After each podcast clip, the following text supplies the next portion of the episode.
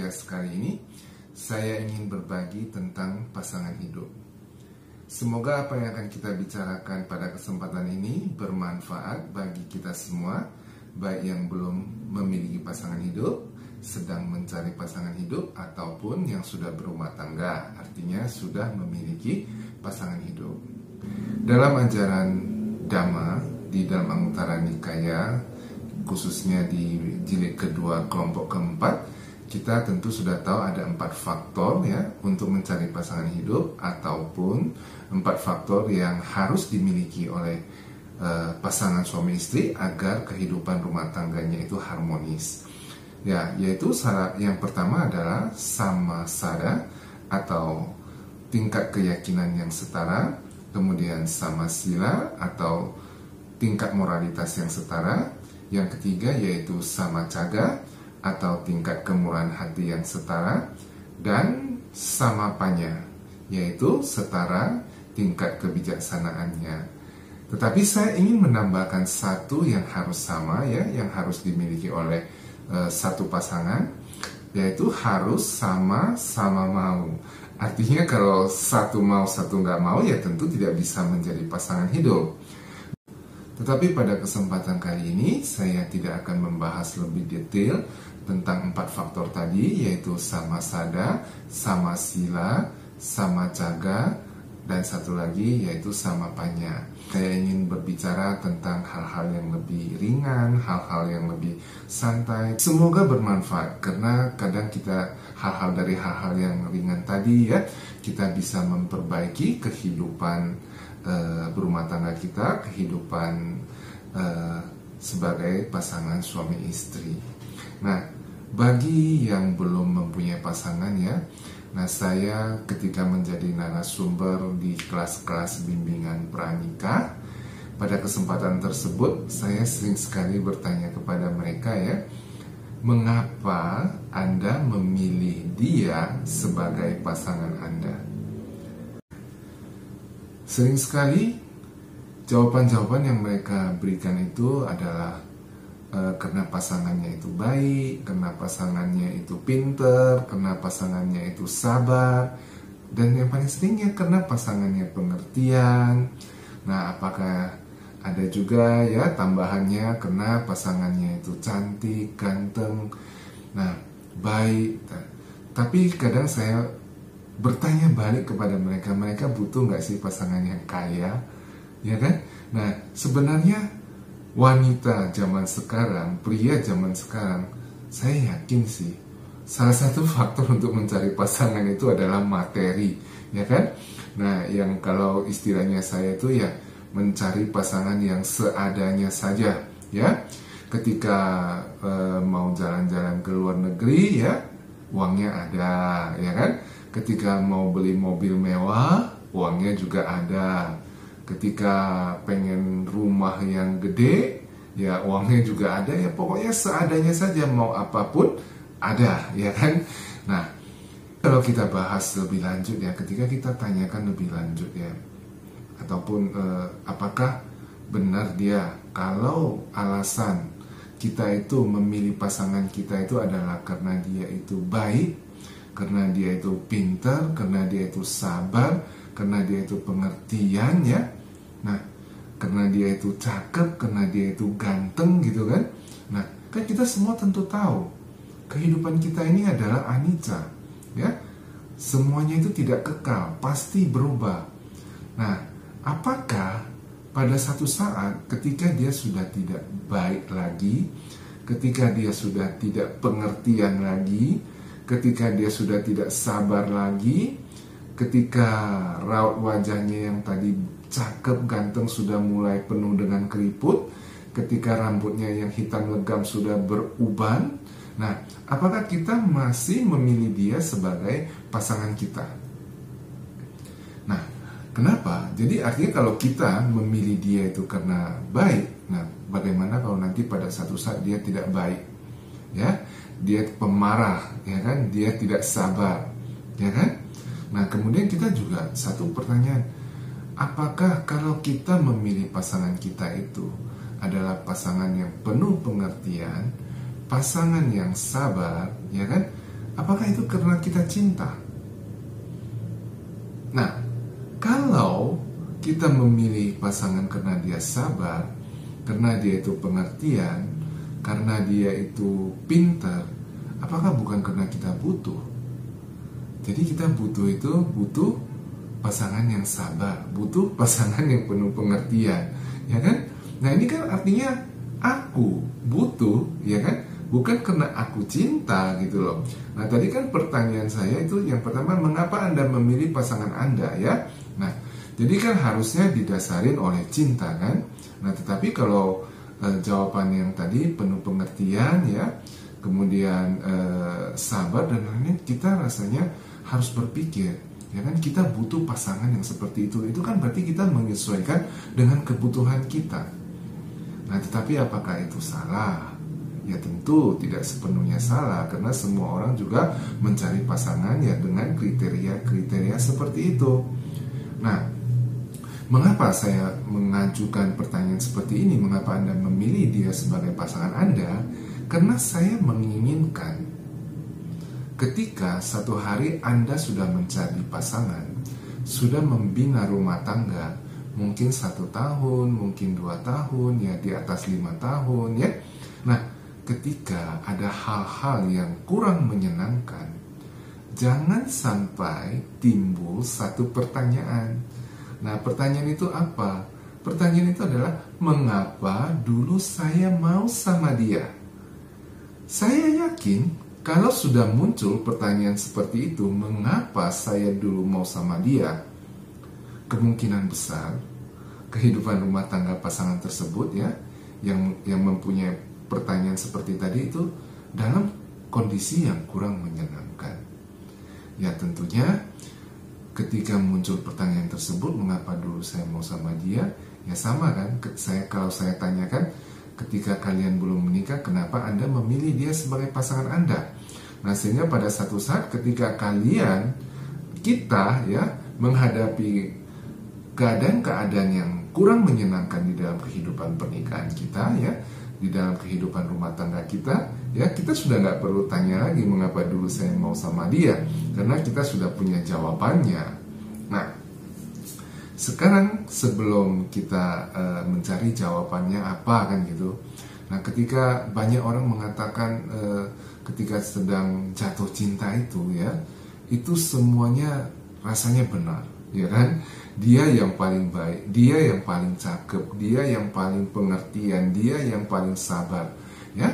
Nah mengapa ada perasaan seperti itu apakah itu cinta jadi itu adalah obsesi. Ya, perasaan-perasaan kita pada saat kita sedang jatuh cinta itu adalah obsesi, itu belum cinta gitu loh. Nah, jadi kita bisa mengatakan pada saat ini ya, kita sudah tahu ketika kita memilih dia ya, itu saya karena saya sedang terobsesi, ya. Nah, bukan karena dia itu baik, bukan karena dia itu pinter, bukan karena dia itu sabar ya. Nah, kenapa? Kalau kita memilih dia karena dia itu sabar, banyak loh orang yang lebih sabar dari dia. Kenapa kita tidak memilih yang lain? Ya, kalau kita memilih dia itu karena dia itu pengertian, nah kan banyak sekali orang yang lebih pengertian dari calon pasangan kita itu ya. Kenapa kita tidak memilih orang yang lebih pengertian?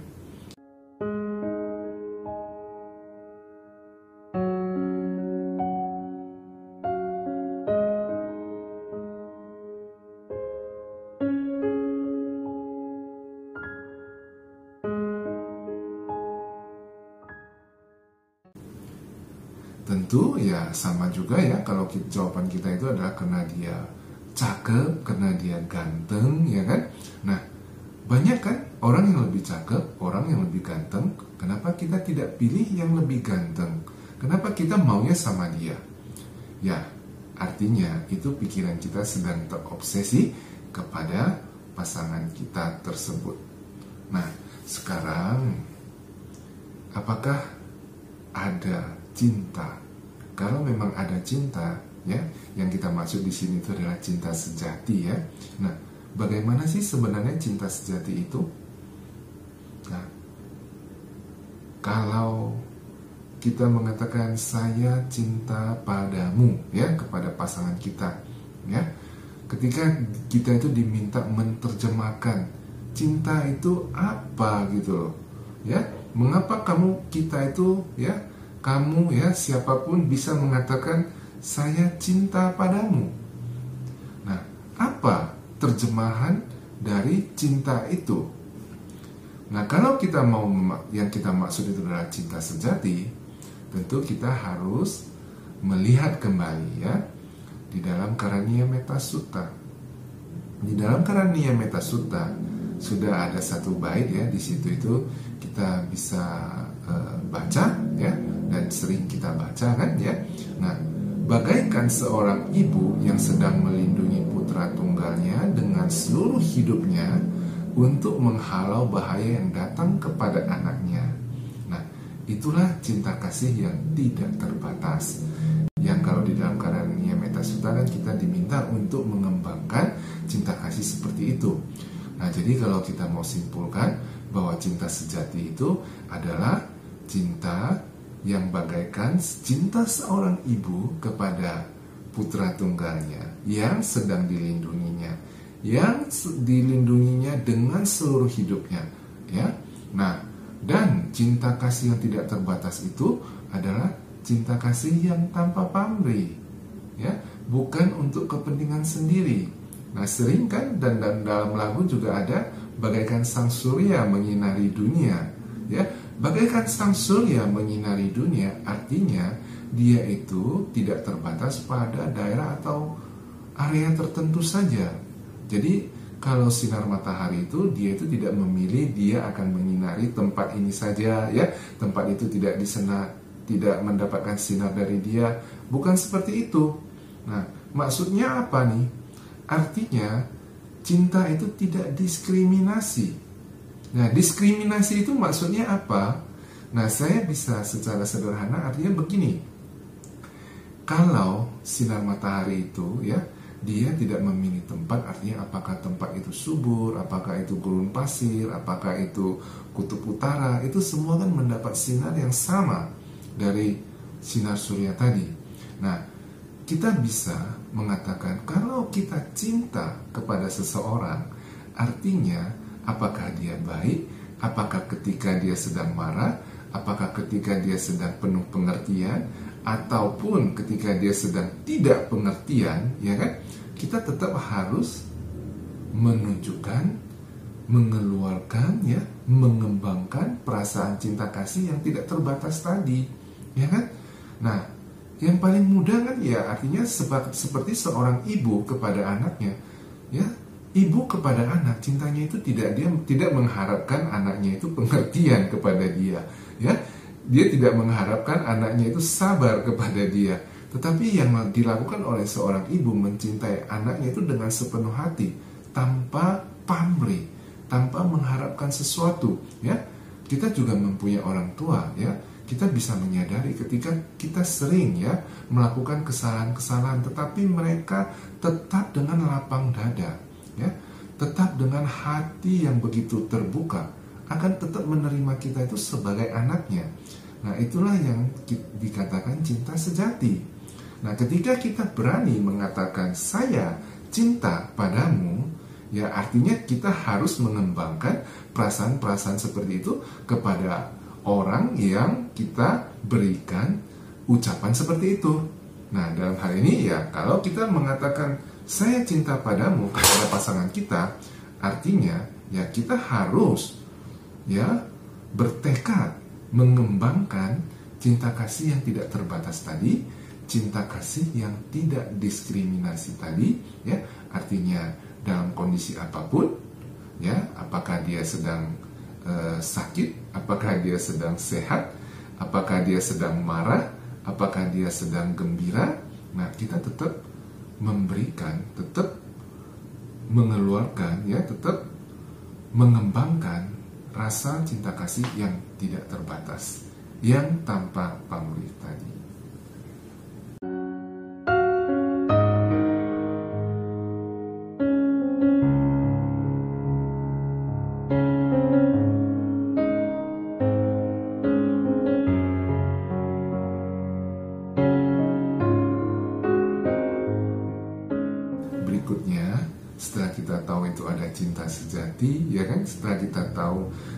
Kita berani mengatakan aku cinta padamu ya kita sudah punya satu konsekuen. Artinya kita harus mengembangkan rasa cinta kasih yang tidak diskriminasi tanpa pamrih tidak terbatas ya.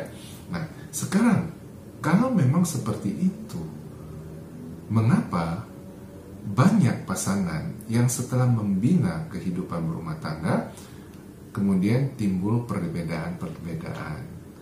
Apakah itu hal yang wajar? Ya tentu saja wajar ya. Di dalam satu ke rumah tangga ya antara seorang suami, seorang istri, seorang pria dan seorang wanita itu memiliki banyak sekali perbedaan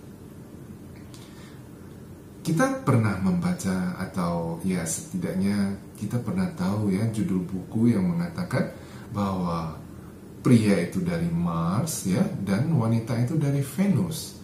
Nah, dengan kalimat seperti itu saja kita tentu sudah tahu itu adalah dua personal yang benar-benar berbeda ya. Nah, kalau kita di dalam satu planet aja di planet bumi ini ya, orang dari Rusia dengan kita yang hidup di Indonesia ketika mau berkomunikasi saja pun sudah sulit kalau kita tidak mengerti bahasa masing-masing. Nah, ini beda planet ya. Pria dari Mars, wanita dari Venus. Ya tentu banyak sekali perbedaan-perbedaan yang akan timbul. Nah, perbedaan dari cara berpikir, konsep berpikir, cara berbicara, cara bertindak itu tentu sudah banyak yang berbeda. Nah, hal-hal yang berbeda itu nanti itulah yang menimbulkan kita bisa marah, kita bisa benci, ya kan? Nah, kenapa yang berbeda bisa menimbulkan kemarahan, bisa menimbulkan kebencian? Kita marah karena kita menginginkan pasangan itu sama dengan kita tetapi apakah itu mungkin? Nah, saya rasa itu adalah hal yang sulit sekali. Bagaimana membuat dua orang yang berbeda itu menjadi sama. Kita sendiri dengan diri kita sendiri pun kita sering berbeda ya. Nah, contohnya apa? Kita yang sekarang mungkin kita berbeda dengan kita yang 30 menit yang lalu. Nah, saya sendiri itu sering mengalami hal seperti itu. Misalnya, kita sedang berkendaraan, kemudian kita salah mengambil keputusan, misalnya masuk jalan tol, kan gitu. Nah, ketika kita di dalam e, jalan tol tersebut, yang kita harapkan adalah jalan yang tanpa kemacetan, ya. Artinya lowong ya kita bisa cepat sampai ke tujuan kita tetapi kan sering sekali kita menemukan kemacetan di jalan tol tersebut. Nah, ketika kita mengalami kemacetan di jalan tol dan ketika kita menoleh ke sisi jalan yang lain dan ketika kita melihat di sana itu jalanan lebih lenggang, kita tentu akan memarahin diri kita sendiri. Kok tadi saya bodoh banget sih? Ya, saya mau mengambil jalan tol kalau tahu begitu tadi saya ambil tetap atau saya tetap di arteri aja malah sekarang saya sudah sampai di tujuan nah pikiran-pikiran seperti itu kan sering sekali kan kita semua mengalami hal-hal seperti itu kan? Ya baik seorang pria maupun seorang wanita saya rasa pernah mengalami hal-hal seperti itu. Nah jadi kita lihat dengan diri kita sendiri saja kita bisa berbeda. Ya tentu dengan pasangan kita yang berbeda jenis kelamin ya kan? Yang berbeda uh, budaya uh, kelahirannya. Nah mungkin dia dari keluarga yang seperti apa kita dari keluarga yang seperti apa kita dari daerah mana dia dari daerah mana ya kan? Punya adat adat istiadat yang berbeda. Kalau harus semuanya itu menjadi sama ya tentu kita bila tidak bisa menemukan kesamaan itu tentu akan timbul mengapa ya yang kita sebut tadi yaitu marah. Kita timbul rasa benci. Nah setelah timbul marah setelah timbul benci dan kita tidak bahagia ya dengan perasaan-perasaan seperti itu tentu kita tidak bahagia dengan perasaan marah adanya rasa benci pasti kita tidak bahagia nah ketika kita tidak bahagia, muncullah pertanyaan tadi. Kenapa saya dulu mau sama dia? Ya. Nah, ketika muncul pertanyaan tadi, ya kan? Nah, kalau tadi kita sudah tahu ada cinta sejati yang tidak diskriminasi, ya, yang tanpa pamrih, yang tanpa batas, ya kita tentu belajar bagaimana bisa menerima perbedaan. Ya. Nah, orang selalu mengatakan bagaimana sih caranya untuk bisa uh, memahami, bisa menerima perbedaan dari pasangan kita. Nah, kata-kata yang paling sering itu adalah komunikasi dan toleransi. Nah, dua kata ini paling sering kita dengar ya. Bagaimana supaya kita itu bisa harmonis ya. Oleh komunikasi dan toleransi sekarang. Komunikasi, komunikasi yang seperti apa sih yang bisa membuat ya supaya kehidupan berumah tangga kita itu supaya kehidupan eh, antara pasangan itu bisa harmonis? Komunikasi yang seperti apa? Nah nah komunikasi itu kan satu kata yang kalau kita mau maknanya itu beribu makna kan kadang orang bisa mengatakan komunikasi. Komunikasi itu apakah hanya uh, harus sering banyak berbicara? Nah komunikasi itu antara dua orang kalau kita mau ambil yang paling sederhana artinya harus mengerti bahasanya ya kan? Kalau saya sedang berbicara dengan bahasa Indonesia dan kita semua yang sedang mendengarkan mengerti bahasa Indonesia berarti ini ada komunikasi ya kan e, yang mendengarkan mengerti apa yang dikatakan oleh orang yang sedang berbicara nah kita selalu menganggap komunikasi seperti itu gampang antara seorang pria dan seorang wanita ya Nah, tetapi yang kita tahu tadi, Mars, pria dari Mars, wanita dari Venus, tentu bahasanya itu sudah berbeda. Nah, saya sudah menikah lebih dari 25 tahun ya, ini sudah tahun ke-26. Nah, tetapi ada loh kosakata-kosakata baru yang saya dapat setiap hari dari pasangan saya. Ya. Contohnya misalnya ini yang paling umum dan saya rasa kita semua pernah mendengarkannya atau mengalaminya. Nah, kata terserah. Nah, kata terserah itu apakah benar-benar terserah Anda kan gitu? Tidak loh. Terserah yang keluar dari seorang mulut wanita itu tidak artinya terserah apa maunya kita, ya. Nah, sering kita ketika sedang di dalam kendaraan dan ketika saya bertanya, malam ini kita mau makan apa nih, ya kan? pasti jawaban kata yang pertama keluar dari pasangan kita itu adalah terserah. Ya kan? Semuanya pasti pernah mengalami ya. Apakah itu sekali apa dua kali kan? Nah, kalau kita memaknai itu terserah, artinya suka-sukanya saya, saya boleh pilih apa pun juga, itu salah besar. Nah, terserahnya itu ketika coba ya. Nah, ketika saya mengatakan, "Oke, okay, baik, kalau begitu saya mau makan soto." Ya kan? Nah, kalau terserah harusnya ayo kita makan soto kan seperti itu. Nah, ketika mendengar jawaban saya, saya mau makan soto, ya, reaksi dari pasangan saya itu adalah, "Hei, kamu itu udah 50 tahun lebih loh umur. Udah kepala lima, ya kan? Masih berani makan santan-santan, ya kan? Nah, yang tadinya saya sudah begitu pengennya makan soto mendengar kalimat seperti itu saya langsung drop ya kan nah kemudian mungkin kita itu harus memilih lagi kan karena tadi soto sudah nggak boleh nah kita akan mengatakan oke okay, bagaimana kalau kita malam ini makan bubur ayam ya kan? Itu kan jauh bubur ayam sehat. Tadi soto ada santannya ya kan? Nah kalau bubur ayam kan e, cukup sehat kan? Seperti itu ya. Nah dia akan mengatakan kalau saya nggak salah kan kita minggu lalu baru makan bubur ayam. Kenapa sekarang harus makan bubur ayam lagi? Nah loh Sebenarnya kan tadi jawaban dia itu adalah terserah kan.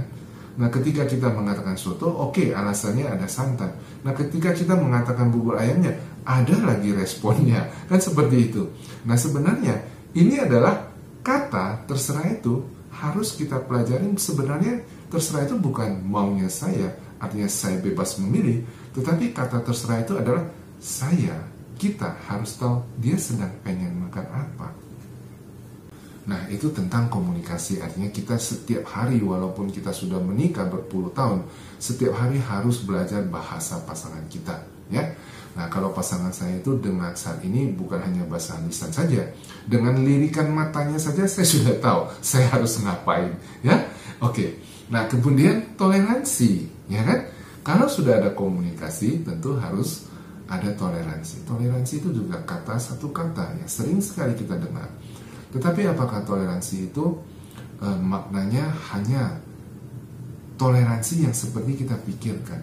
Nah, banyak orang mengatakan toleransi itu ketika ditanya apa sih artinya toleransi, ya bagaimana kita bisa bertoleransi kepada pasangan kita. Nah, banyak sekali yang mengatakan ya kita harus mengalah. Nah, kalau kita harus mengalah, apakah itu toleransi yang sesuai dengan ajaran Dharma? Belum kita lanjut, untuk mencari jawaban apa toleransi itu sesuai dengan dharma ya. Nah, sering sekali kan kita mengatakan kalau itu toleransi itu adalah mengalah. Nah, dan kita sering sekali melihat ya pertandingan ya, misalnya pertandingan bulu tangkis, pertandingan sepak bola, ya kan? Nah, pasti ada pihak yang menang, ada pihak yang kalah. Dan kita selalu melihat ya wajah-wajah ya uh, pemain bulu tangkis yang kalah, tim sepak bola yang kalah itu adalah wajah-wajah yang begitu kecewa, wajah-wajah yang begitu sedih, ya kan? Nah, sama juga kalau kita itu harus konsep berpikir kita itu harus mengalah kepada pasangan kita, nanti yang ada adalah timbul kekecewaan, timbul rasa sedih, ya.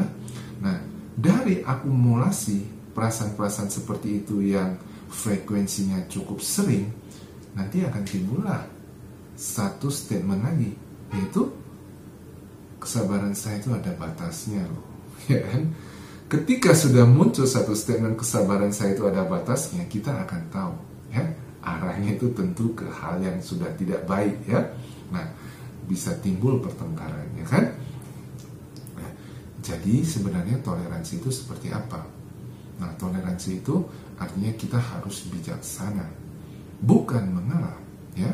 Nah contohnya kalau kita lihat di Dhammapada 399 ya.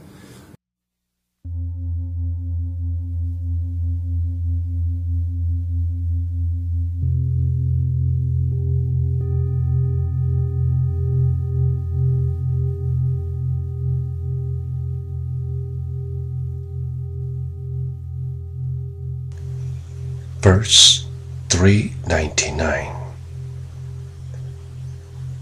He who without resentment endures abuse, beating, and punishment, whose power, real might, is patience. Him do I call a holy man.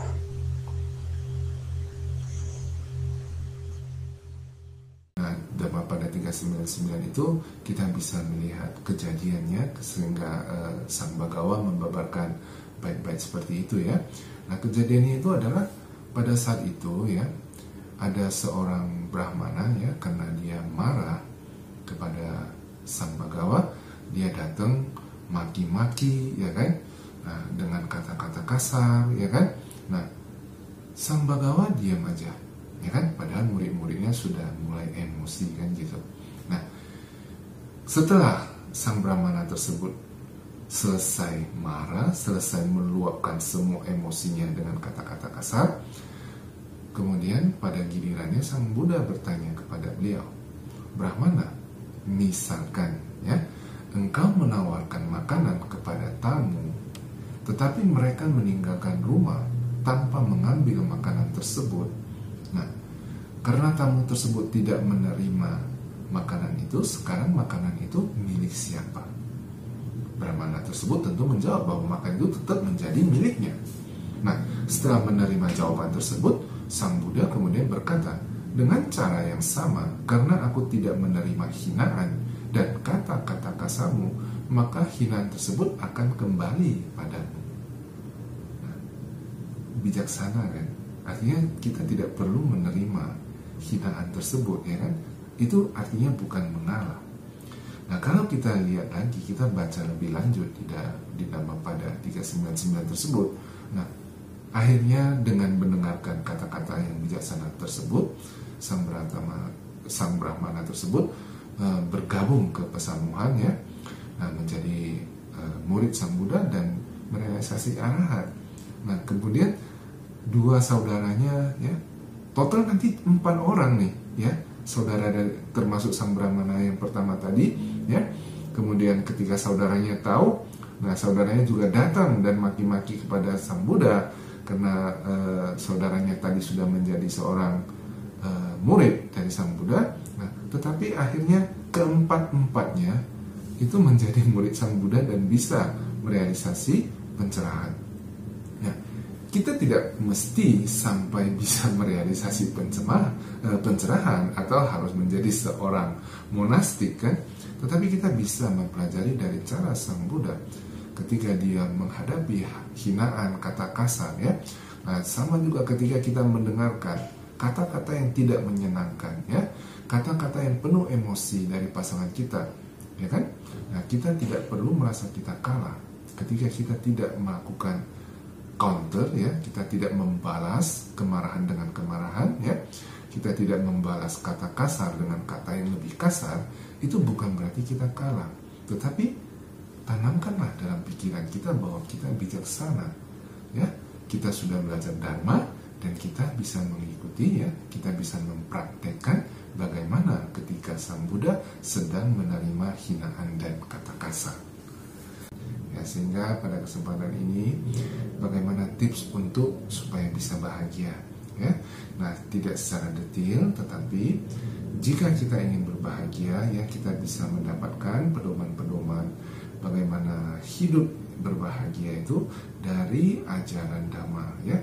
Dari ajaran dhamma kita bisa mempelajari semua pedoman tentang aspek kehidupan ini ya bagaimana kita menghadapi hal-hal yang menyenangkan bagaimana kita menghadapi hal-hal yang tidak menyenangkan dan bagaimana kita supaya selalu bisa lebih berbahagia dan juga tentunya membuat orang lain berbahagia. Dengan mempelajari ajaran-ajaran Dharma yang indah pada awalnya, indah di pertengahannya, dan indah pada akhirnya, kita bisa mendapatkan pedoman-pedoman bagaimana menghadapi semua aspek kehidupan ya. Baik itu hal yang menyenangkan hal-hal yang kurang menyenangkan dan juga tentu saja bagaimana kita sendiri bisa berbahagia dan kita juga bisa membuat orang lain berbahagia. Nah bagaimana kita bisa mendapatkan dan mempelajari ajaran-ajaran Dharma tersebut? Ya tentunya dengan banyak membaca buku Dharma mendengarkan Dharma dan salah satu contohnya adalah seperti berkunjung ke channel ini ya. Anda yang sudah berkunjung ke channel ini dan sedang mendengarkan pembicaraan pada kesempatan ini ya segera subscribe segera like dan berikan komentar ya. Dan jangan lupa di share ya. Di share kepada sahabat Anda kepada orang-orang yang Anda kenal kepada orang-orang yang eh, komunitas yang ada dalam komunitas Anda ya. Dan dengan melakukan hal tersebut berarti Anda juga sudah melakukan dana dhamma. Semoga kita semua berbahagia. Sabi sata bawantu sugitata. Sadu, sadu, sadu. Namo Sang Hyang Adi Budaya.